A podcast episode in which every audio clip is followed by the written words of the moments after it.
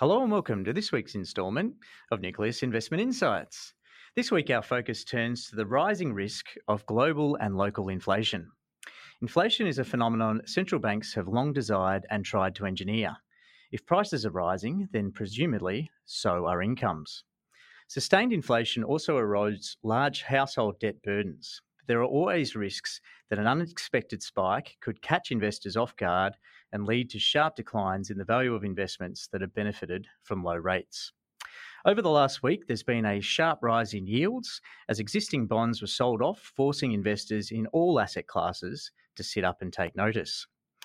For now, at least, inflationary, inflationary risk is the most important and talked about issue in financial markets. Locally, the 0.9% headline inflation rate for the October December quarter was higher than market forecasts of 0.7 largely because of higher costs of pandemic related childcare, alcohol, and domestic holidays and accommodation. Whether this continues in post COVID Australia remains the question. So, will record low interest rates, pandemic level monetary and fiscal stimulus, along with surging asset prices, translate into long term inflationary pressures? And what are the cyclical versus structural components? Here to share his thoughts on whether the emerging inflation risk is real or just a mirage, I'm joined by Nucleus Wealth's Head of Investments, Damien Klassen. Hello to you, Damien. Hi, Tim. And also joining us on the line, we have our Chief Strategist, David Llewellyn Smith. Hello to you, David. Hello, Tim. Good to have you on. And just a quick reminder that before we get started, if you haven't already, subscribe and click the notification bell to be notified of when we go live or have a new webinar to watch, or follow us on your preferred podcast platform. We also ask if you'd like to take a moment to click like on the video now to help our show grow. And for those listening in live, feel free to drop in your questions in the YouTube live stream chat to have them answered along the way. So we'll jump into our agenda for today. We're going to kick off with some inflation factors. We're going to then roll around to some thoughts on deflation factors. Uh, we'll then uh, answer the question of the day, I guess, how to invest in inflation, and then roll out, as we always do, with our investment outlook and how these themes impact the portfolios here at Nucleus Wealth. So, no further ado, we'll kick off with our inflation factors. Returning to trend, Damien. Yeah, yeah. So I'll, I'll grab this one. Um, what I wanted to show, and I've got two two charts on there. One on the on the left uh, is just showing a an, an economy that a low inflation economy, um, one that's running at at um, one and a half percent inflation. And what I'm sort of showing here is is if that was the trend line where where inflation was just going to um, be you know, below the the RBA's band um, quite considerably, um, but that was the trend we are on, because and effectively that was that's the trend we've been on for a number of years. But then we had a one year uh, dropping back into into deflation, and then returning to trend after that. Uh, what what would happen is that one year where you're returning to trend, um, you're going to get four and a half percent inflation, mm. and so it's going to look like you've got this high inflation economy, um, but you're really just returning back to your old sort of low inflation trend and that's that's what we think. Um, that's that's our base case for how we're expecting this to play out. Is that um, we've had deflation for a year, um, and and then we're just going to return back to trend. Um, but uh, it's still going to be yeah, yeah, but you're going to get this one-off um, sort of kicker. And, and whether it's in one year or whether it's spread out over two years is probably you know a little bit more likely. Um, but it's all those all those things where people sort of cut their prices or, or whatever to, to to try and keep the volumes up for that that year of COVID, and then just return their prices back to where they were, or, or you know, with a little bit um, little bit of inflation worked in. And so, yeah, so that's the, the biggest factor on inflation is is that, and that's what we're, um, yeah, so we're certainly expecting prints of three percent plus, um, and uh, so I think what we've been saying, you know, as a broad sense, is uh, there's a lot of people out there who have been um, promising inflation for years and years and years and saying that you know all this central bank money is going to lead to hyperinflation and the governments won't, won't be able to keep it under control and yields going to skyrocket and all these sort of uh, dire threats um, all those people are going to get their day in the sun because uh, over the next six to 12 months it's going to look like we're in an economy with lots of inflation mm-hmm. and for them um, you know we're going to see on newspapers and and financial media and and um, you know blogs and all that type of stuff. All those people saying, "Hey, look, I was right. You know, I was finally right. All that government spending, um, you know, came home to roost. And, and look out, now we're going. You know, this inflation's entrenched and it's going to be there forever." And Weimar Republic? That's right. Or Zimbabwe, take your pick. Yeah. Um, yeah. So so that's so so each of these uh, trends. That's of, of the inflation factors. Um, you know, we'll, we'll run through each of them because there's a, there's a whole bunch of other ones that we've got. But the, the thing you will note is is most of them are, are like this in that there is a one off effect and then it fade. But we've got a lot of one off effects all hitting at the same time. So um, yeah, so maybe we go to the next Sure. the next one. Um, uh, I might pass this across to you, Dave. So commodity prices. Yeah, well, at the moment we're clearly in what is a typical post-recession commodity reflation cycle. Uh, it's got a couple of different dimensions to it. One is as you see the global recovery rebound, you almost always see a weak US dollar, uh, and that uh, tends to inflate has a have a have a financial impact on commodity prices as the dollar falls and they're priced in dollars, so the commodities go up. Uh, we've also had a year of reasonably robust Chinese stimulus to keep uh, bulk commodities um, in in good shape. Uh, oil has been absolutely brutalised, obviously, through COVID, and uh, you know that's shut down all sorts of uh, stuff on the supply side, from OPEC keeping eight million barrels a day offline to uh, US shalers dropping output by about two million barrels a day, and now we we have uh, some rebounding energy as well, energy demand, uh, and that'll continue through the year with travel returning, uh, and we have some other things going on. excuse me, like we had uh, an inventory cycle globally, which has kept uh, goods production very high uh, which again, you know, is is creating lots of demand for uh, commodity inputs. Uh, and and more recently, over the last you know month or two, we've had this huge spruik suddenly emerge from Wall Street, uh, telling everybody that inflation is coming, that this is a new commodity super cycle, uh, in inverted commas, and so there's then uh, on the back of all those previous trends, you get a big financial flow uh, of people into commodities who are looking to hedge inflation Mm. um, via holding hard assets. Yeah, and that's that's important because a, number of um, a number of uh, indexes are, are reporting just massive volumes of, of people buying them, and so obviously if you're if, if you're seeing copper, the copper price, for example, spike up um, because there's a whole bunch of people out there using copper, then that's a good thing for the commodity over the over the longer term. Um, good thing for the commodity price over the longer term. Um, if you're seeing though the price spike up because there's a whole bunch of speculators who are all jumping in trying to front run um, demand they're expecting to come, that's obviously a worse um, scenario because you know the, the prices will be higher, so not as much demand will come, e- even if the demand was ever going to come at the level they're expecting. And so, and at some stage, those financial um, speculators are going to get out. They're not. They're not Mm. going to sit there and hold. Um, you know these these commodities that, that that actually cost some money to to hold on to. They're not going to hold them for years and years and years. At some stage, they've got to get out. Whereas the person who's actually buying it to use it, um, you know, that's a, that's obviously a, a lot more of a, a solid case. Mm. Um, Yeah, So I mean, uh, at, the moment, at the moment, we've got what you might describe as a virtuous cycle going in commodities. To me, it just looks like a regular post-recession uh, reflation and recovery. Uh, but you know, you do have this uh, this virtuous cycle in, in which rising commodity prices drive inflation, which drives financial flows into commodities, yeah, that's Um, right. which Yes. is uh, also could be characterized as something of a Ponzi scheme. Uh, and I don't think it will last because well, we'll come back to that later. But for the time being, if you look at this chart, you will see that uh, the broader commodity indexes have basically doubled over the year.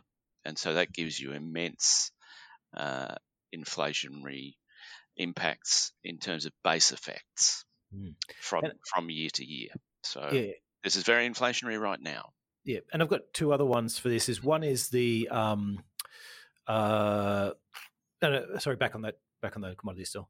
Uh, one is that the commodities are um, there's been a, there's been a a, uh, a shift towards goods rather than services. So as as economies have locked down, and you know hairdressers and manicures and, and things like that, people have and travel people haven't been able to haven't been able to do that. There's been more um, spending on um, real uh, goods. on real goods. Yeah. yeah. Um, just because that's that's all people can do. So so that's sort of that's led to a, a greater commodity demand than than what you might see otherwise.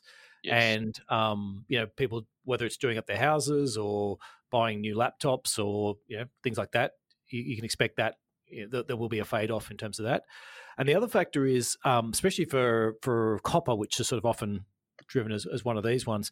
There's there's been this whole um, there's been this real sort of push into EV uh, uh, electric vehicles, and uh, led by Tesla as as, the you know this is going to be um, you know it's now X the last couple of days, but for it made Elon Musk you know the richest person in the world for a little bit, and it and uh, you know, Tesla was worth more than every other car uh, manufacturer on the planet put together. Um, you've seen that same go right throughout the electric vehicle space, whether it be lithium or or, or, or whatever. And copper's been one of those beneficiaries of that. So it's like this, um, you know, all of a sudden, copper in a way has been like a tech play. It's like a you know not only a technology stocks going up, but but stocks related to them have been as well. And so that's where and that, and that we think is is is an unsustainable. Um, um, yeah, it's unsustainable in terms of it, uh, because basically, all, although uh, electric vehicles do use way more copper than a than a um, a traditional vehicle, about five times as much. Um, the problem is uh, there's actually not that many electric vehicles being being put out at the moment, and even if you um, and, and, vehicles just aren't a big um, source of uh, sorry aren't a big user of copper anyway. It's sort of ten percent, ten to twelve percent of of global copper is actually used in in um, in vehicles, and so when you sort of do the maths, there's there's only a few percent per year extra copper needed in order to even if you had a, an extremely bullish view on on the rollout of electric vehicles, you just do not need that much copper mm. relative to the total size of the um, the copper market every year. Mm-hmm. Hmm. All right, very anyway, good. So that's that's commodities. Um, I'll, I'll let you go with this one too, Dave. We'll jump across to supply. supply disruptions. Uh, yeah, that one that sort of segues into this, I guess, where you, are discussing uh, the this um, shift last year from services spending to to goods in all the developed economies, uh, and that that's more or less hit uh, uh been something of a supply shock uh, for global freight.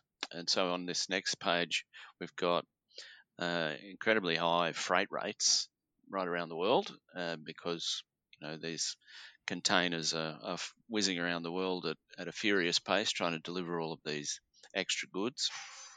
Uh, combined, of course, with you know some COVID disruptions to shipping.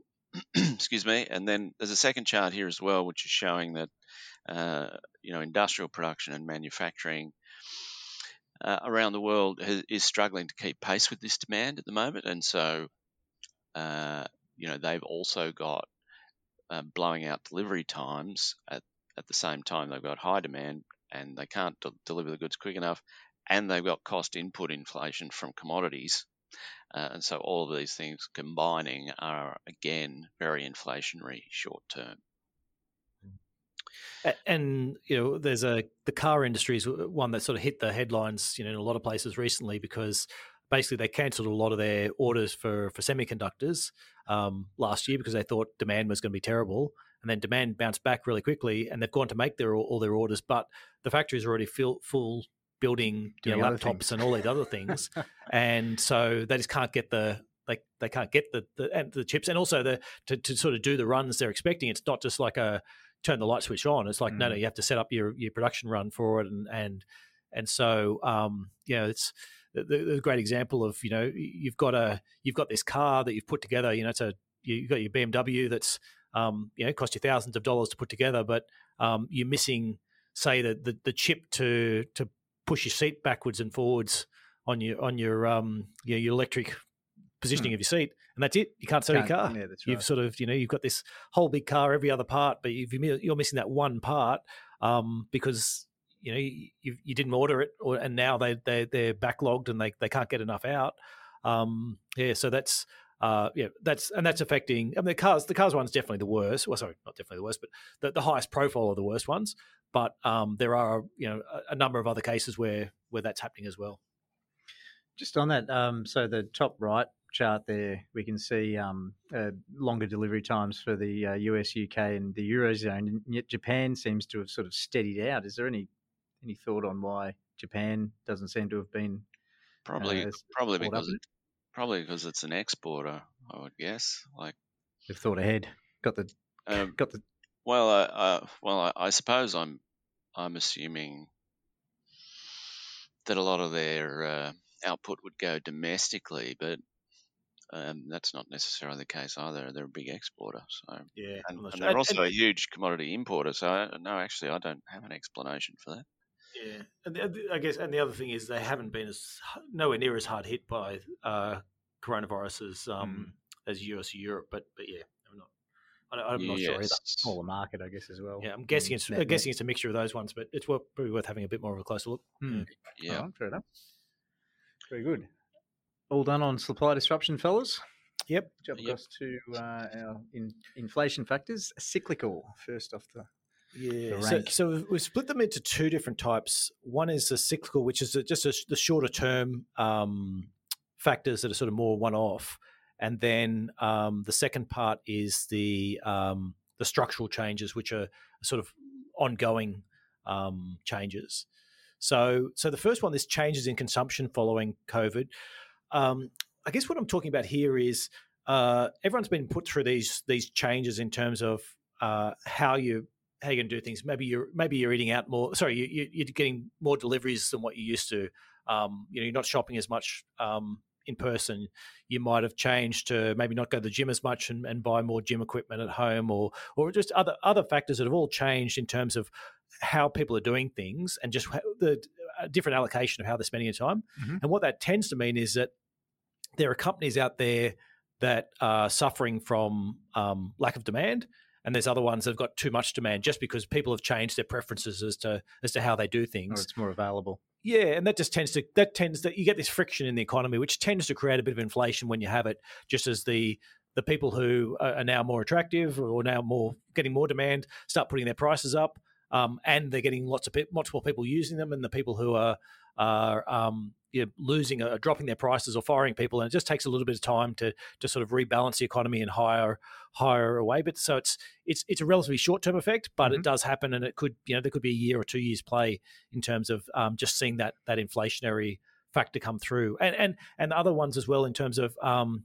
let's say it's a you know the demand for exercise bikes. And so, because the demand shot up, um, you know, the people who are selling exercise bikes um, are hap- more than happy to sell them at say hundred bucks a, a pop. But because there's so much demand, they've they've upped the price to 150 so that they can, you know, I guess ration the the ones that they have. And at the same time, they're increasing their production as much as possible because they want to sell as many as they can at 150. Mm-hmm. And then you'll see over the next year, couple of years, that 150 will end up back at 100 because the reality is, at $100, they're willing to produce as many of these as possible. And maybe even they're, you know, if they're producing more, maybe the price is only now they can sell it at ninety dollars because they're actually, you know, they've doubled their production runs, and so their their unit costs are a bit lower. But but there's a short term, you know, 150, and then that's going to come back down. Um, to, to where it was, and, and that's why we're calling a cyclical change in in um, in inflation, and we're very much expecting to to continue to see that. So we've seen it already, and we're expecting that to to keep going. Hmm, okay. So, and we excuse me, we, would expect basically as economies reopen that that big uh, spike in goods demand will reorient steadily back towards services. Mm. Uh, you know, this is this is what people last year were describing as the K-shaped recovery, where you mm. have all the, all the stuff that benefits from stay at home is in the upper arm of the K, and all the stuff, all the uh, economic activity uh, relevant to the to going out is in the bottom arm of the K, and and those two basically, as as conditions normalise, mobility normalises, the vaccines take effect, the two arms should converge, and so as Damo says, you know what are inflated prices now will actually then hit um, uh, demand that's returning to trend, if you like. Mm. It's a lot of that spending and expanded supply. Yes, and expanded supply, and so a lot of the um, uh, the gap between those two arms of the K will just converge. Uh, yeah, the next one then inventory cycle rebuild. So um, I think David already touched a little bit on this, but basically the idea is that if um, when you're rebuilding the the inventory cycle, it's and so yeah, the, the simple version is uh, if you're selling couches and you, have got 10, 10 couches in your, on your floor and and um, you know you you get in ten every month, and then um, all of a sudden there's this demand shock, and you only you only have five couches in, you only sell five couches, so so that that month you actually you know, you only order another five couches. Sorry, you still get your order of ten couches in there. and Now I've got fifteen couches on my on my floor because I because I didn't sell as much as I, I, think. Now I can actually go a month without without any, and so without so I go to zero sort of um, ordering from my manufacturer. So he's really suffered. Um, then demand goes, and I'm said, oh, okay, cut it back to five five per month after that. So that sort of sets me up. I'm back to my 10 on my store and I'm only selling five per month. Now, when I go back to buying, to, to um, actually selling 10, what happens is I actually sell my entire inventory. And so I go, now I actually need, not only do I need a, another 10 couches, but I also need an extra 10 to, for, to next fill month. for next month. Yep. So I've actually gone to double the, the, the amount. And, and so there's this inventory plus, cycle where. Plus, you, you, might actually sell 15 because you've got pent up right. demand coming back in. Yeah. And so, so so you get this supercharged um, effect in terms of your, your inventory cycle, and um, and very much the, the the retailers. You know, he's gone from selling ten to selling five, and then back to selling fifteen or whatever. So so it's been quite volatile. But the the guy on the other end, the the manufacturer, has gone really volatile because they might have gone to zero for a few months production, mm. and then they might have ramped up to twenty or thirty, you know, to, to, to fill this gap. And so um, before sort of fading back to the the the, the ten again. And so, um, yeah, that inventory cycle rebuild is can be a, a, significant effect on on economies. Yeah, it's very typical of a, of a recession and post-recession recovery. The inventory mm. cycle actually plays a critical role in first hitting GDP, uh, industrial output and GDP, and then uh, supercharging it out of that um, dip. Mm. Then, then you got the government stimulus, and, and I guess what I'm talking about here in terms of cyclical side is, um, is it, it, cyclical anymore? Government stimulus? Yeah, that's right. Structure, a structure change. Yeah, but I, mean, I, guess in terms of, I guess what I'm thinking is, in terms of employment, if, if you've got, um, uh, if you've got government giving people money who aren't doing anything, and they're out there spending that money, then effectively you've got, you know, you've still got 100% of your economy, uh, people in there out spending money, but you've only got 90% of them working. Mm-hmm. And then so that means there's there's more demand for the for the goods that are out there and sort of push starts to push up prices. And then as the people start to work again, um, that, that sort of that sort of comes off. So so there's some of that is in terms of government stimulus, and we're certainly seeing you know there's another round in the US coming. Um, most other uh, most European countries still have uh, a fair support for for mm. um, in terms of uh, in terms of stimulus. So it's the next one. And then the final cyclical factor, and then we'll, I'll let Dave do the uh, structural ones, is a lower, and, and, this is for the US in particular, not not for other countries, but the lower US dollar. So the higher your currency, um, the the cheaper it is for you, your people to buy, for, for your citizens to buy um, ex, buy imports. Yep. Um, you get so more, get more more widgets with the same amount. Yeah. yeah. So so high currency equals lower inflation, and a low currency equals higher inflation. Yep. And the US dollar has been going down quite significantly. And so um, within the US, you're going to see um, a bit of inflation just from that um, lower US dollar. Mm. Well, it does uh, create inflation worldwide, though, too, which is it. It just it's all part of the whole commodity cycle that we discussed earlier. The lower US dollar sends up commodity prices, mm. uh, which really helps lift the the entire emerging market complex. It sends capital outwards from the US into all of the higher risk jurisdictions, so it inflates a lot of asset prices and stuff as well. This is all uh, part and parcel with a typical cycle. Uh, so the lower US dollar is very reflationary uh, for the world, uh, and it is particularly inflationary for the US. But that only mm. lasts so long, and uh, if we um, get further into the discussion on the US dollar, the, this cycle is a bit atypical uh, in that it's basically on amphetamines. It's been super, super quick from the beginning. We had a super quick crash as the virus came in, we had a super quick crash up as the stimulus came in. We had a super quick inventory cycle and rebuild. Uh, even as the virus went through second and third waves, that transpired. Hmm. Uh, and we've had this US dollar go down really fast and this super quick commodity super cycle, again in inverted commas.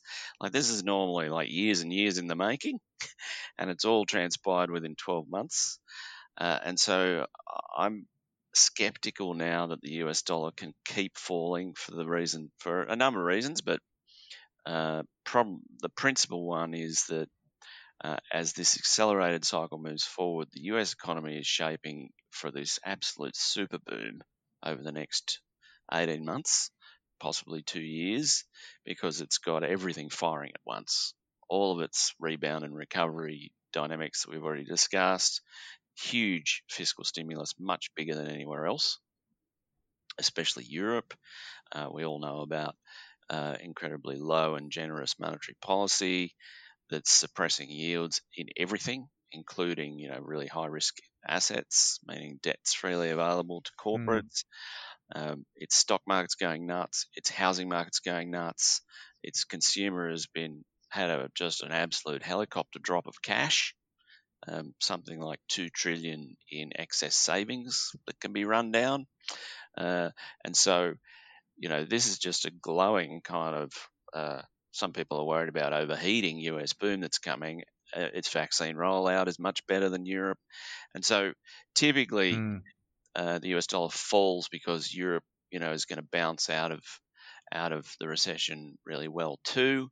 Uh, but it looks like the US is just going to completely outperform Europe this time around, and so I, I'm getting quite skeptical that the US dollar actually can fall much further because its yields are rising and should should keep rising faster than anywhere else. Um, and its growth outperformance will make it quite tough for the US dollar to keep falling. So again, uh, it's it's very much a cyclical part of inflation, and then the moment the US dollar stops falling, you get the reverse of everything we just discussed, which is US inflation, well, US inflation starts to get capped, um, commodity prices come off, emerging markets start to lose capital. Like, you know, the whole thing just so it suddenly just gets a big handbrake pulled on it. Um, so this is why we see the US dollar as a cyclical component as the current inflation pulse. I mean, it's an ongoing debate about how how much lower it can get, but it's definitely a cyclical factor. Mm-hmm. Okay. Right, right. and structural. Yeah. Well, just before we do that, I'll just um, just a quick note to those listening in. Feel free to drop in any questions in the chat box as well in the YouTube uh, live chat box. But yeah, let's jump across to the structural factors. I'll, I'll leave you to run through these. Dave. Onshoring in strategic goods. sure. Dave. Well, obviously the pandemic um, has underlined to various governments around the world that their supply chains are vulnerable to shocks that they never really considered. Uh, and in various strategic goods. So that could be anything from, uh, I guess, medical supplies uh, through to semiconductors, all sorts of different things. And so we're going to see some onshoring of those supply chains over the next few years as governments seek to shore up the risk, especially given the virus uh, is likely to be an ongoing issue uh, in you know whether whether managed or to to what to whatever degree it's managed, it's unlikely to entirely just disappear. Uh, and so that means, you know, some of those things are, are going to be more expensive to produce because they were they were globalized because of global supply chains and, and obviously specialization, etc. All of those those capitalist factors that meant that these things could be produced more cheaply elsewhere and be shipped in, but you can't rely on those things always when there's a, a world that's got pandemics. Uh, so that will be, you know, inflationary at the margin in some things. Uh, and that will be permanent because you're actually shifting the cost base. Yeah. Sorry, go on. Yeah, with with with the disclaimer as well that there'll be other ones where uh, the onshoring is going to be uh, largely automated. So you're sort of moving from, say, a, quite a manual process in China or or or, or um, sort of a developing country to a to quite an automated process, say in the US, which might be inflationary initially, but um, once you've got it, chances are that that's going down in cost over time. So yep. it, um, technology technological costs tend to reduce um, every year, and so quite possibly, um, while you might see you know a bit of inflation coming through from that sort of over the next four or five years, because that's not like a um, that's not like a oh we've decided to to onshore a lot of our say semiconductor which which is one you know the US is targeting. Let's do it and then next month you know they've, they've got a factory up and running and they're pumping them out. That's sort of a four or five year um, build factories get them up to speed start trans you know start transferring and all that type of stuff like that's a that's not a quick change. But yeah. once once you're through that period quite possibly there's a, a, a bigger deflationary push you know four or five years down the track from that. Yeah sure.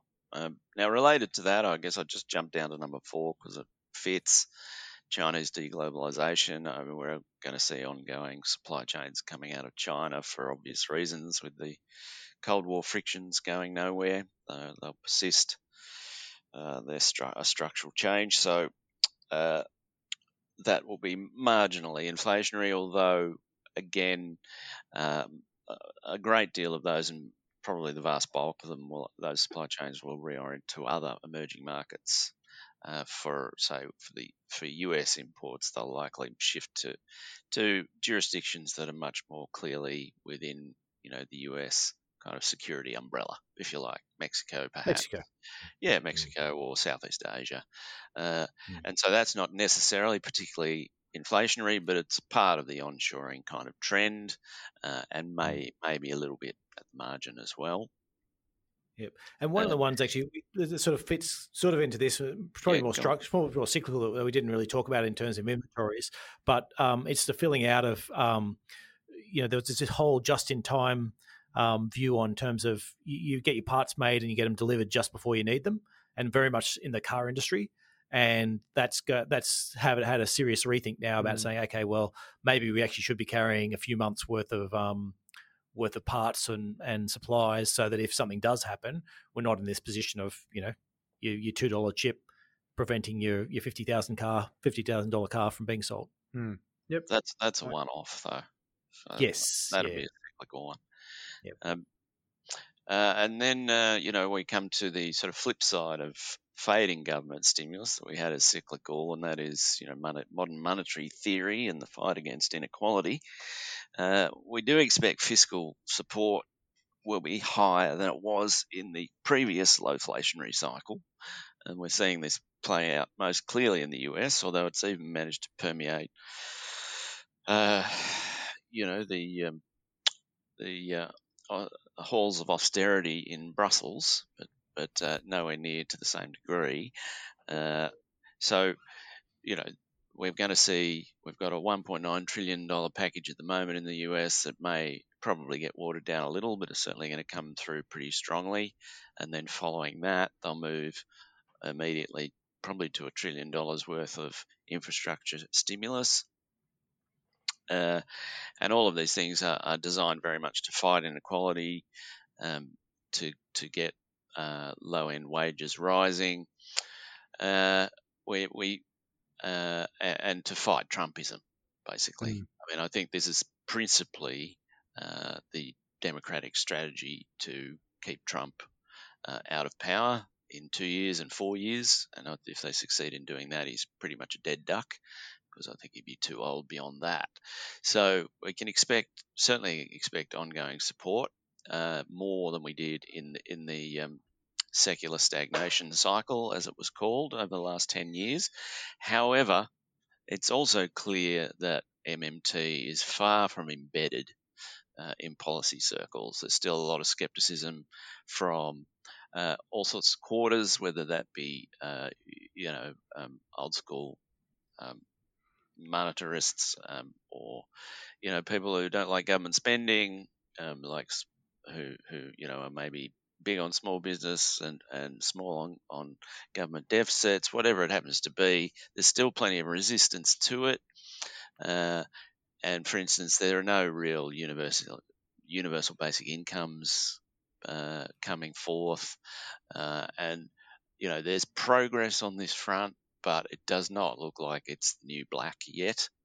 Um, to me, uh, as we go into the cycle, and I well, my conclusion ultimately in this discussion will be that after a year or two of inflation, we expect a return of low inflationary dynamics, then at that point we'll probably get a better test of how embedded this MMT business is. Uh, because we'll we'll be forced to go for another round of pretty pretty decent stimulus if it's going to uh, persist and and make a structural change to inequality. So uh, it is a structural change, but I just don't think it is deep enough yet to to rely upon for uh, you know ongoing inflationary dynamics. Mm. That said, uh, you know, embedded in this 1.9 trillion dollar stimulus at the moment are U.S. minimum wage rises, which mm. we, which we think are terrific. Um, uh, there's a big brouhaha at the moment over uh, between the two parties in the US about how they'll actually settle. Um, the Dems are looking at trying to more or less double it, I think, from 750 to 15 dollars over about five years. Uh, you know, kind of a, a, that those numbers may not be precise, but they're roughly right, and you know, sort of a dollar a year or a dollar fifty a year. Uh, the the the um, uh, the Republicans counted with, I think, ten dollars over five years, uh, and so there's still plenty of distance between the two. Mm-hmm. and but, the thing as well, it's worth noting that there there are a lot of states that already have minimum wage that are a lot higher than yeah. than, than the 750 or 750. Yeah, there are, uh, but they're a lot below it as well. Yes, yeah. Um, and, and the other thing is um, the, the, studies that are out there are basically saying a, a 10% rise in the minimum wage they think causes about 0.25% of inflation over the next two years. So sort of, um, yeah, right. yeah, so, so I think it's sort of 0.18 in the first year and point something in the second year. So mm. so while it, it, it it feels like it would be very inflationary, the the actual effects are not particularly inflationary. They're not, and you and you you do get offsets as well. Like you do get some job losses that come out of minimum wage increases, but they're mm. they're actually quite minor, mm. uh, and they're more than offset by the increasing standard of living for those that get the wage hike, uh, and that increases demand, obviously, which produces more jobs. So you, you see a little bit of uh, uh, diminishing um, uh, of jobs, but, it, but, it's really quite small. Uh, in reference to most studies, uh, so it's well worth doing, and, and politically is essential, basically, for the health of capitalism. So, hopefully the Dems will get some something pretty good up and running on that front. You know, uh, is it can it turn that turn into wage push inflation? Um, look, I suppose it could. It would certainly, if they get a decent one up and running, um, then you know that is certainly going to sustain the the US inflation impulse a little more than elsewhere at the margin. And but then you come back to what I was discussing earlier, where you've already got the US with a growth and yield advantage. If it's got an inflation, you, uh, an inflation advantage as well, then you're going to see a rising US dollar, and so you'll see, uh, as a result, you know, other deflationary results of it. Um, mm. we, yeah. In terms of worldwide and, and inflation. In mind yeah, and keep in mind what I was saying. You know, if you if you've got a ten percent rise every year, say for the next whatever seven years, eight years, uh, in in terms of the minimum wage to get you to to those numbers, and that just means an extra 0.25 percent of inflation, effectively. Hmm. Um, it's not a big. Uh, it's not a big. It's not a huge. Um, you know, we're, we're so far below the the. Well, in recent years, we've been so far below that extra 0.25 is not like it would have pushed you over the edge of anything. No, that's right. Um, so, so again, it, it is it is higher inflation at the margin, but we don't see it as as uh, creating a wage push cycle. Mm. Um, uh, and the Sorry, actually, I should just define what David means by wage push cycle is what we saw in the 70s and sort of early 80s, where um, wages would go up by four or five percent per annum uh, or more because inflation. That's what inflation was, or actually, yeah, it's probably seven or eight percent per annum because inflation was five or six percent. Yep. And then that would mean that inflation went up again, so that then wages would need to go up again, and and the spiral just kept on going, where you know you needed to sort of break the break the link between them. Mm. Once once that's once you sort of broke that link, then you then you went went in the opposite direction. Yeah. Uh, and the other structural force, of course, is the ongoing virus disruption. So everything that we've seen on the supply side, etc., and described in this prezo so far, uh, could could end up happening all over again if we get some some mutations uh, that that manage to dodge the vaccine. I should rather say when we do, and how they're going to be managed is obviously going to determine uh, the vector for inflation uh, through those disruptions. But you know, you could potentially see uh, repeats of the kind of supply side crunches that we've had uh, here and there if if the virus gets out new new viruses get out. Uh, mm. So, so I guess the upshot of all that is, you know, in terms of the strength of uh, inflationary pulse at the moment, we're definitely building into uh, a pretty decent spike uh, over the next six to 12 months, especially the next six months, because we'll have all the base effects from last year's crash in inflation. If you're referring back to Damo's original chart on page one, where we see the catch up spike. Uh, and so that's going to be pretty decent and uh, is going to freak a few people out. But the structural drivers of inflation uh, are still not persuasive enough to see that turning into cyclically sustainable. And, and it's important to note central banks have said that they're going to ignore this inflation. They've already pre said, you know, this, you know, we need to see sustained. We know there's a spike coming and all that type of stuff. And that's, yep. that's, um, that's true, but it's it's it's obviously going to be different when it's it's it's much easier to say that when you've got deflation or zero percent inflation, saying no, no, we're going to look through this this this spike. When we are printing three or four percent inflation things for for one or two periods, they'll there'll obviously be more pressure on them to saying, well, what you know, if if inflation stays where it is or goes higher, will you? And then central banks will probably say, well, yes, if inflation, if inflation, yeah, we're expecting to keep it on hold because it's temporary, but yes, if this stays where it is or goes higher, we will be raising rates. Um, that's where you know markets. We expect markets will will take those statements as being, you know, rate rises are coming. You know, up goes. Yeah. Um, whereas uh, well, the, the more likely scenario is is what we're coming to. This is the deflation side. Yes. So so we're going to have a short term inflation spike. Um, we don't think it turns into sustained inflation. And in fact, we see like quite big deflationary forces, so, hmm. which I guess this discussion is really about how long the spike lasts before these deflationary forces come to bear again. Hmm. Uh, so, in, and, and, I guess it is worth noting, though, before we get off the inflation, is is it, is it's completely possible that we could have um, uh, that this inflation could morph into something bigger, but it's going to need to be a lot. There's going to be a lot more. There's going to need to be a lot more stimulus than what we're seeing at the moment. Mm. Yes, in our view.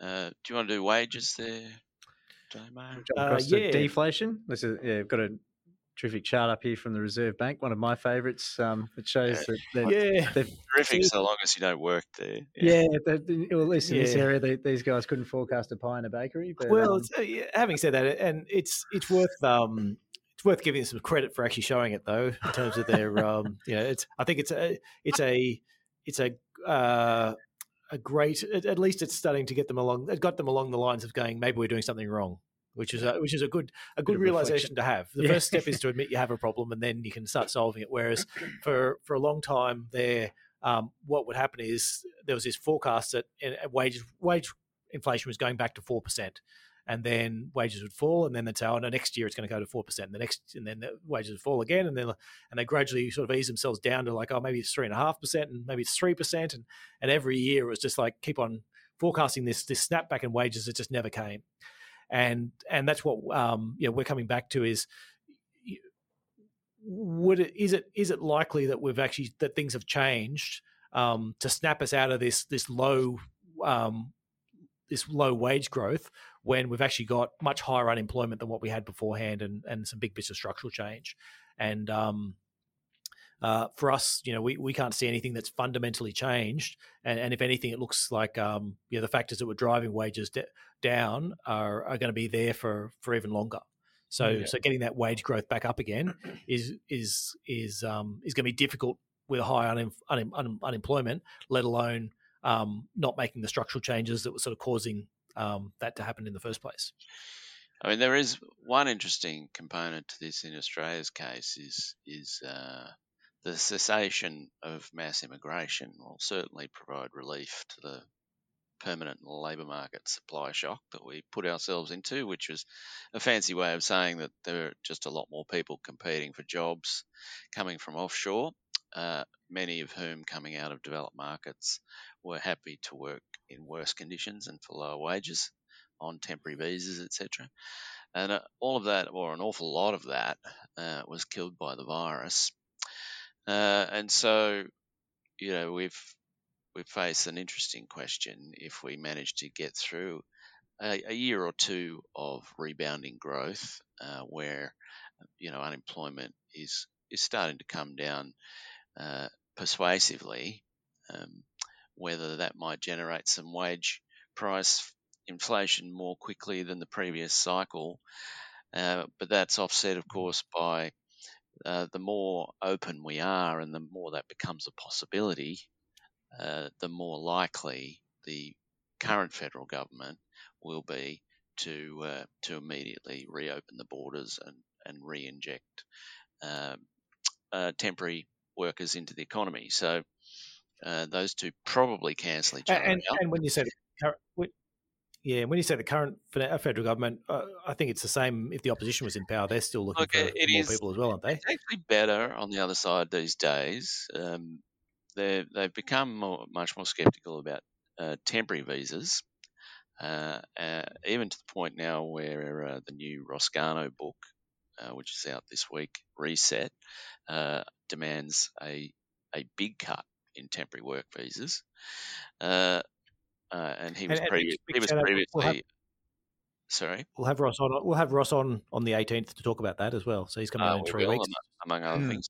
Mm. And so there is a pivot in the Labor Party away from uh, a sort of one-eyed view of all mass immigration being good, uh, and uh, that will affect uh, wages. It doesn't. It doesn't help uh, the other pressures that come from population growth because um, temporary workers leave, of course, and if you sustain high immigration, permanent migration, then you'll have the other pressures that that brings, house prices, uh, uh, choked infrastructure, etc. But it will aid wages. So uh, if we get a change of government, then it's possible that Australia will see better wages growth.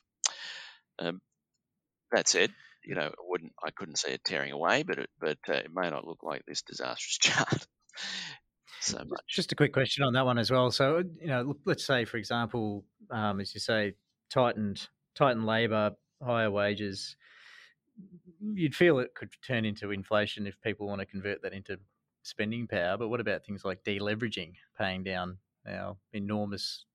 Per, I, I, don't understand the question. No, do, what, is, what's this deleveraging you talk about? That's are, are we, we are actually doing quite a lot yeah. of deleveraging. Yeah, yeah. But it's being um, well, it's not being swamped. Uh, we're paying down debts as as as other people take them out, mm. basically. So yeah. there's a lot of rotation in the banks. Yeah, but but you're right in terms of it. It's the high savings rate at the moment, which is it's yeah, preventing that inflation, spending. Robbing you need that push. You need that. You need that demand to come through. Yep. Yeah. Yes. If you're you not do. getting the demand, then um, yeah, people are, are, not spending their money because they're saving it to pay off Paying loans. Off. Then yeah, then that yeah. that yeah flows through the rest of the economy. Yep. And so so for the time being, at least, we think that uh, the wages position will be pretty deflationary. Um, so that that brings us to deflation factor number two, and this one's this one's the big one for me in a global sense. Uh, basically, I, we think that China is already hitting the brakes on its on its uh, COVID stimulus, uh, and so it's the best measure of that is is its broad credit um, total social financing, which these days uh, has uh, local government bonds included in it, which so it therefore incorporates a lot of infrastructure as well as household loans and and uh, therefore uh, the property market, and that's they're really the big two when it comes to the bulk commodity drivers. Uh, and it's now been falling for three months, and there's been you know a number of different uh, kind of prudential tightening measures put in as well on developers. uh, and on housing loans uh, that started in January. Uh, so I expect that trend to basically increase as we we go forward into the year, uh, principally because I think if you I don't think we've got the chart. No, I didn't put it in actually. But if we looked at a chart of Chinese exports, they've gone absolutely nuts over the last year. Like we're for a year or two before that, they were Chinese manufacturers were really in the doldrums through the trade war with the US.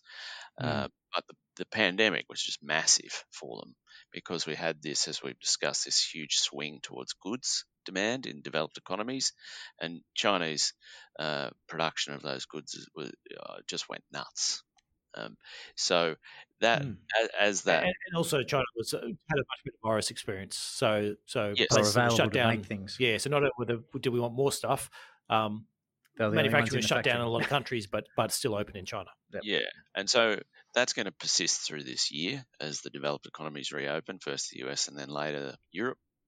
Uh, and so it's going to have a very robust export sector this year. And so it can basically, you know, growth stabilization has been achieved and it can now, you know, return to what has been its long term goal, which is economic restructuring and trying to get away from this supply side debt addiction that it's had, which is, you know, basically overbuilding uh, apartments uh, and and roads and bridges to nowhere. So uh, I already see them getting back to that, and I think it'll intensify as the year goes on. And then, so that brings you to the conclusion that despite a lot of the rhetoric around uh, this commodities super cycle that we're going to see, uh, it's going to confront a Chinese brick wall within six months of falling demand, um, specifically for iron ore uh, and coking coal, but more broadly than that too. I would expect uh, things to start to just simply slow in China. So, for instance, this year it'll probably do 8% GDP. I think next year it'll be well under six, probably near a five. Uh, and it's very big, so I'm not talking about demand falling off a cliff, but I'm I am talking about it diminishing. So, you know, um, that that's going to hit a lot of commodities uh, demand just as we're supposedly ramping up new supply with these skyrocketing prices. And so this is why we see one of the key reasons why we see the commodity recovery as a cyclical phenomenon, not a structural one. Because if you don't have a permanent new source of demand, as we did from kind of 2000 ish as China entered the global economy, uh, which then creates the need for a whole caboodle of new supply permanently, uh, then what you've got is just a cyclical recovery that will, will diminish over time. And and so commodity mm-hmm. prices should come off. And that that will be if that if that happens, more or less, commodity prices start to come off six to six, eight, nine months after China starts tightening credit.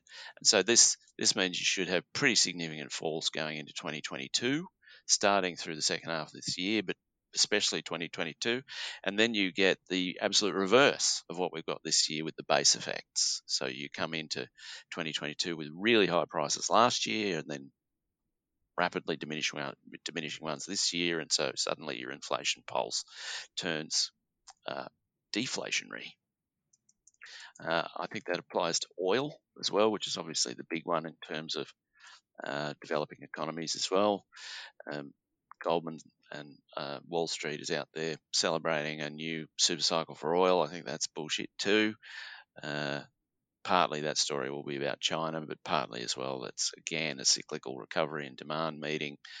You know, 10 million barrels of oil per day being off the market, and that will simply start to pour back in and compete for market share uh, as um, as the price rises. So I see the same thing happening for oil.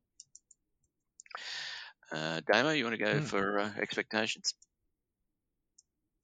Yeah, so I've got got two charts here. One's um, this is this one's the the first one's the Australian inflation expectations, um, which is a consumer based um, one, and you can just see there that uh, the the the expectations for the last sort of uh, five ten years has been substantially lower than what it was the, the previous five or ten years. So um, people tend to think of inflation when you ask consumers how much inflation they're expecting, they tend to very much overstate um, what it is. the inflation they're expecting versus actual inflation. Mm. Um, but it, what's clear is that the the levels of inflation that are expected at the moment is, is, significantly below what it, what they were before. And what that means is when people are going for pay rises and and and even just their own, you know, they're, they're running um, businesses and they're working out how much they think they can increase goods. Um, if everyone's expecting five percent inflation, then they'll want to be putting their their, their wages up by five percent, or they'll want to be incre- increasing prices by five percent if they're running businesses. When you're when you're um, expecting, uh, you know, two percent, two or three percent inflation um, is obviously much lower, and so there's certainly no signs that um, inflation expectations are are um, in, in any way elevated relative to where they've been, um, you know, relative to where they were 20 years ago mm-hmm. when mm-hmm. we when we last saw inflation uh, particularly high. And then if you jump to another type of one, now this is I'm looking using the US numbers here. Um, this is the implied inflation. It's the five year it's, it's basically if you go if you look at look at market pricing five years in the future and then work out how much inflation is expected for the next five years after that period. So it's quite a long term look at uh, long term pricing of inflation. And you can see again, this is the US numbers. Um, there's certainly no, um, you know, it's the same same thing. The last five ten years um, has been significantly lower than what it was the previous um, sort of 20 years and there's no signs that, that you've reverted back to your sort of early 2000s, um, you know, or, or 1990s, you know, higher inflation. So, um, so I guess what we're saying there is that um, uh, there's a, a, certain amount of deflation is is is within expectations. If, if, if, people are expecting inflation, they'll they'll price it in, and mm. central banks have done a good job of convincing, or such a good job of convincing people that inflation will be kept a lid on. That um, you know that those expectations haven't been getting away, and they're certainly um, not to say that they never will, but but at the moment um, they're pretty firmly anchored in their in their sort of the range of the last few years. Hmm. Yep. Um, and then we go to other deflationary factors.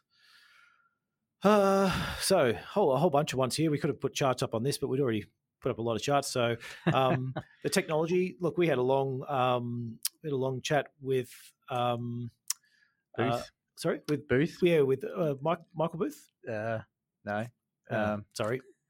Anyway, uh, we had him on Jeff Booth. Jeff Booth. Jeff Booth. Sorry, we had a, yeah, we had him on a show um, probably six months ago, just talking about that whole technological sorry, deflation. Jeff, he's got he's got a lot of uh, yeah, a lot of good charts and a lot of things that just showing that um, the more you're reliant on technology, and the more processes are automated, which which we are finding more and more, um, those those costs tend to come down year after year after year, and that sort of embeds um, deflation into your uh, into your economy, and and the technological changes are, are, accelerating, and so that sort of means that we've got this this overhang that you need to overcome um, of technological deflation that's out there. Uh, commodity speculation, Dave. Back to you. Yeah, well, I mean, I, I guess as China slows and uh, this is related to US outperformance as well. I think as China slows and US outperformance comes to bear through the second half of the year, uh, and therefore the US dollar stops falling and even starts rising, uh, the entire thesis of a commodity super, super cycle evaporates. And so everybody pouring into commodities to hedge inflation driven by commodities just reverses. It's the it's the end of the financial flows into commodities. Yeah, and all and all those yeah, and all that. I was talking about it before. You know, all these traders jumping into buy copper before copper price goes up or whatever, and then eventually they sit there and start going, well, okay, the copper price has either gone up or it's or it's, or it's stopped rising, and so now I've got to start selling because otherwise I'm just sitting on this thing for no reason, and yeah. they um, that that drives prices. Or, or, or in the case of iron ore, you just get new more supply comes back. Uh, like because there's a whole lot of brownfield stuff that they can reopen, uh, which is another mm. difference between now and, and, a genuine super cycle. Is there's a lot of idle supply all over the place and everything, mm. uh, and and then suddenly in fundamental terms you you've got enough. The price starts falling, and then the speculators get caught on the wrong side of the boat, and they all pile out. Yeah. Uh, zombie hangover. So this one's this one's really big. Uh, you know, if you if you look at um, you know kind of high yield debt in the US or emerging markets, there's zero stress. Right now, this is this is a quite a phenomenon given we've just been through the worst economic shock in uh, many many decades. Uh, uh, this is because the Fed is sitting on these markets and other central banks. And this is where uh, QE becomes a self uh, self defeating phenomenon because by controlling uh, the yield and risk in everything, it means that nobody uh, that risk is never priced in debt, and so the the uh, weak players in any given market never go out of business, and uh, this this actually derails one of the key drivers of um, of constructive capitalism, which is um, creative destruction. And that cycle is supposed to drive out, you know, the crappy and weak players over, over the stress of a recession and the misallocated capital, etc., so that the efficient and good players um, are then in a position, you know, to sell more, to bring uh, prices down, to uh, uh, increase their margins, you know, et cetera, et cetera. And so, you, you know, you get better productivity, better income for everybody. They invest more, uh, and so the whole of society kind of moves forward. Yeah, you know, uh, mm. the people from a, the zombie firms in, in, in a virtual in, in a virtual cycle. But what you get now with with all of this artificially suppressed risk is nobody goes out of business. So ultimately, you end up with too much supply. And right now, when we've got all of these extraordinary tailwinds coming out of the shock and the new cycle and the stimulus, etc., none of this matters. But fast forward 18 months, two years, when these things start to fade, uh, the the you know the fact that we clean none of this stuff out over this cycle will start to become a very dominant factor for the uh, the unfolding cycle, and you will have too much supply again in everything, uh, and everybody's struggling to get any kind of purchasing power. Uh, and so you you end up back in a, a, a secular stagnation and low inflation environment. Mm. And that that's sort of uh, a little bit dovetails into the flat supply curve. But what what I meant by the next that next one was was more about um, there is a lot of goods out there that are available to be sold. Um, uh, you know, from in terms of China, if you know, if, if you want to buy cheap plastic toys, um, and, and, the world all of a sudden wants, or, the world over a few years wants double the the cheap plastic toys that they had um, from five years ago. Um, there is China can produce it and, and, leverage up its factories and, and pump it out um, at the same price as what you used to get it. They don't need to. It's not like you all of a sudden need to double the price of all these cheap plastic toys because they don't have enough plastic or they don't have enough uh, molds or, or, or people to, to, to do it. It's it's there's really just this timing issue in terms of um, globalization and um, and the outsourcing of manufacturing around the world, and now the outsourcing of because of work from home. Um, now you can start outsourcing, you know, your IT jobs or your, your, um, you know, more of these ones. If I've got somebody working from home, they may as well be working from home in, you know, uh, in India or, or, or, the Philippines or wherever, somewhere else where where people can actually get lower prices, lower priced employees, which sort of puts a, a cap on those how much you can raise prices. Um, because you've got what we call this flat supply curve. You want to you want to add more more production, more capacity, and there's just a, an almost infinite amount of capacity available there because the whole world is is is linked and and currently available. To, mm. yeah. yeah. And then we've got our old two bugbears of high levels of debt and inequality. Um, first one, obviously, uh, you know, saps uh, spending power over time, uh, and inequality. Uh, you know, is a case where if you start to concentrate too much of your wealth and income in the hands of too few people, then uh, you know the demand levels in your economy simply fall away, uh, and again, that's deflationary because you've got too much supply. Uh, so uh, that's that's some pretty pretty serious structural challenges to inflation. Just sorry, the last one, US US dollar outperformance as well as your other. Oh, right. Uh, yeah, I kind of covered that one with commodity speculation, but but yes, I mean that's that's deflationary globally in the sense that uh, capital comes out of everywhere else into the US uh, mm. and and really hits commodity prices. Just, just, okay, just, so, so, how do you invest then? That's oh, yeah, well, just just one last one. Just um, sorry, just quickly on the deflation piece. Um, uh, energy price deflation.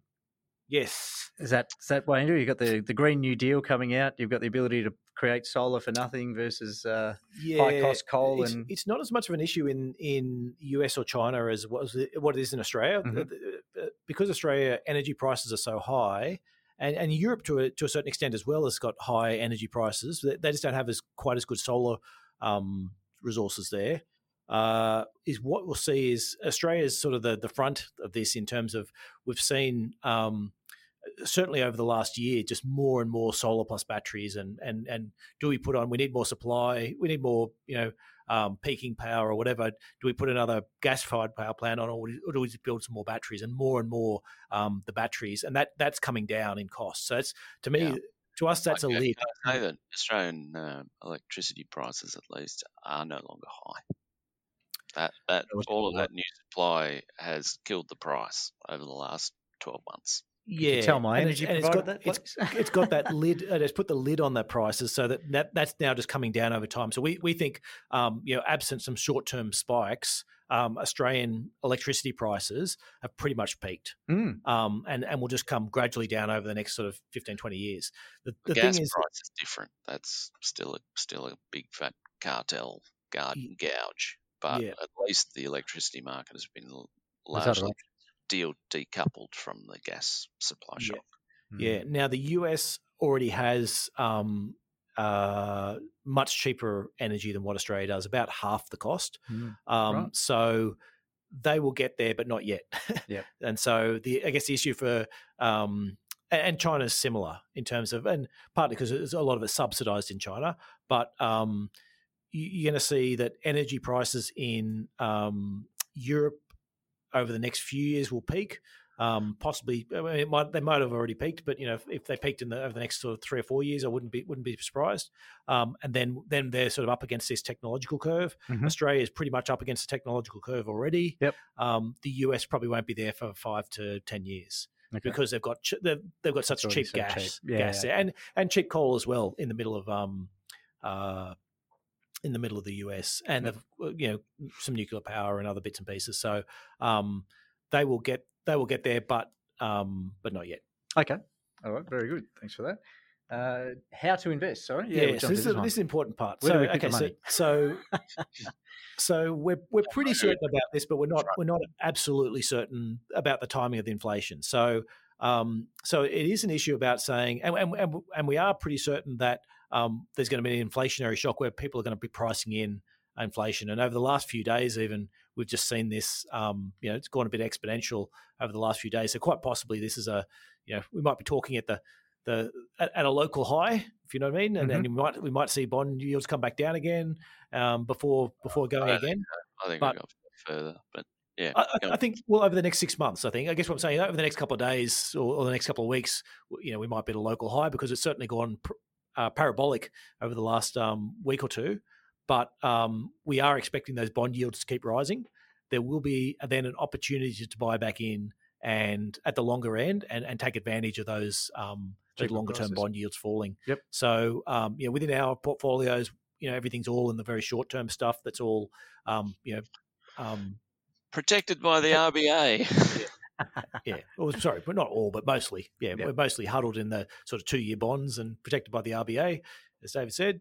And then there will be a time to buy those longer ones. Um, it is a question of when, and and it really now it's about how how much markets start pricing in. Mm. Um, and there's a certain there's only a certain amount um, they can price in before we're going to start seeing central banks stepping in and starting starting the yield curve control anyway. Well, and that's a question. Obviously, they've started. Well, the Australia last year sort of doing that landmark decision to actually kick off the, for the first time ever open market operations at the at the short end, and then it seems to be and increasing. Now, and, well, yeah, they're, spending they're spending in the long term, but but yeah. they, they've um, it's been ineffectual at the long end. So because um, that's driven by global forces, yep. and um, the RBA hasn't managed to keep the long end of the bond out despite targeting it. Yep. Um, I, think our, they, I think they'll march out there before long. Yeah, yeah. Well, it'll be it'll be interesting to see. But I guess what we're saying is in the bonds, um, it's look there'll be an opportunity, but it's not yet. Mm. And so, um, and and it's you know we still have that little bit of uncertainty that maybe you, you do start seeing more MMT type policies come out, or, or Yellen's got a much bigger expansion plan from you know helping debt states or, or, or local governments to, to borrow more or, or, whatever that that we can't see yet that will actually cause inflation to to, to actually take hold and and to get a proper cycle going. Mm-hmm. Um, yeah. And I think they got like they got like a five trillion new Green Deal going or something, it'd be yeah, be a game changer. But, but but it might be, and, and when you say um, when David's saying five trillion, it might not be headlined as five trillion. It might be five trillion, but it's, it's more likely to be five trillion behind the scenes that you don't see because um, local governments are out there borrowing one and a half trillion, and okay. and and states are out borrowing another two trillion, and and then the, the, the feds are chipping in one one and a half trillion. So it might be it might look like one and a half trillion, but when you add up all the little bits below it, it, it actually ends up being a lot bigger. So yep. so we can't discount that happening, which is why it's not time now to say okay you know, I'll take a loss. I'm happy to take a loss if, if bond yields keep on going and, and, and jump into the long end at the moment. Mm. I think it's well worth um, being more cautious and, and just waiting on the bonds. Yep. Um, that sort of means it's a similar story then for your value versus growth means you need more value, uh, less growth in your portfolio, but you're going to get these opportunities to buy um, growth stocks over the next few over the next few months or or, or year or two at a che- at a much cheaper price. Because if we do return to deflation, those growth stocks are once again going to be in, in demand. So it is a matter of having the growth stocks you like, but um, you know there's there's there's ones out there that are priced at you know incredible multiples at the moment and have been falling recently. Um, we're expecting that to keep going for a few few months, and so you know price you need to be quite picky about what price you're buying in at, and not just you know always with growth is is the key. Is about it's it's never about um not never about sorry the, it is important to get the story right, but it's it's just as important to get the price right. So we'll go back to the Cisco example that I keep trotting out. You know, the last 20 years they've increased their earnings six times and their share price has halved because the price was so high to start with, to start in the tech boom. So it's a matter of getting that price right. Um, and then, so yeah, so the moment it's for us, it's on the value trade, and then you want to flick back into that growth later on in the year. Mm-hmm. Um, there are some exceptions. The Aussie dollar, though, um, again, the same story. Aussie dollar's got the momentum behind it. Um, we've got more, you know, a, a, decent bit more Australian stocks in our portfolio than what we do international stocks. But you're going to get a price. You're, you're getting chances to buy international stocks at cheaper prices over the next six to twelve months. You know, if you can buy these with a, an Aussie dollar of eighty or eighty five cents, mm-hmm. um, here's your chance to to start you know getting exposure to international assets that are going to be very beneficial over the longer term at, at a discount because the Aussie dollar is um is, is so high. Yep. Okay. Um, Dave, did you have any? No, that's about right. Um, mm. you know, I flop around day to day between thinking the Aussie's going to stop in the low 80s or go to the mid 80s. Uh, I still don't think it'll get much higher than mid, uh, but but that's quite right. At the moment, mm. we're we're long Aussie or overweight Aussie um, because we think that continues for a while, and um, when it reaches sort of unsustainable levels, we'll be looking to pick up those assets. Yeah, and in terms of exceptions, there are some exceptions within sectors, um, and it's worth noting that you know there, there's ones like there's ones where um, where we're reluctant holders, I guess. So we've we've got a, a, lot more banks than what we we feel like we'd, we'd like to have. But um, you know, we've just got to recognise that in, in this in, in a rising um, long term bond environment, it is good for bank profitability, and bank pricing will will therefore be driven up. And that's mm-hmm. one you know we're certainly looking to to exit that uh, a lot sooner, just given that we have more concerns over um, sort of asset quality and whether there could be issues um, in terms of asset quality.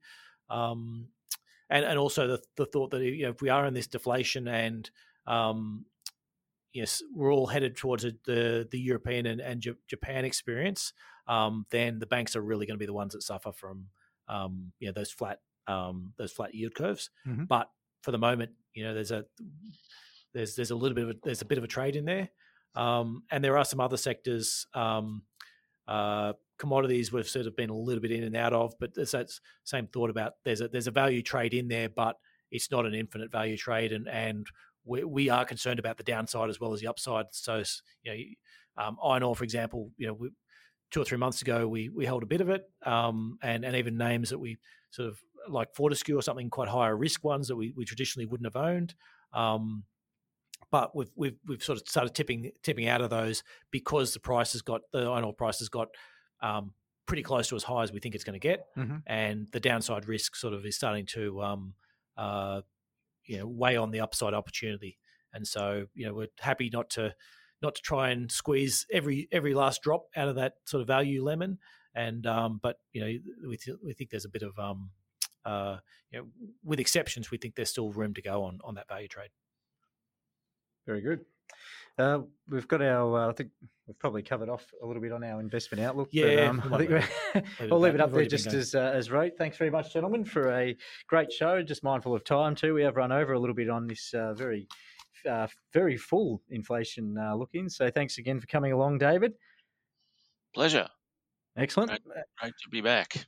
It is, it is. And thanks to you, Damien, as well, for your thoughts. And uh, we'll jump into our question of the week. So, the question of the week is Are you worried about inflation? Feel free to drop in your thoughts in the YouTube box. Uh, we always enjoy reading your comments uh, and gives us a little bit of guidance on uh, what our uh, listenership, I guess, is, is, is, feeling as well. So, uh, feel free to drop those in there. Um, Thanks again to all those who follow, uh, watched in live for another great episode, and I hope you've taken away some great ideas. And if you haven't already, feel free to click like on the video to give us some feedback. Uh, if you'd like to see more of our content, head over to nucleuswealth.com forward slash content to stay up to date on news from us. Follow us on social media. And finally, if you know anyone who'd get something out of today's episode, let them know about it, share with a friend, and help our show grow. Thanks for tuning in from myself, Tim Fuller, and the team, and we look forward to catching you at the next one. Cheers.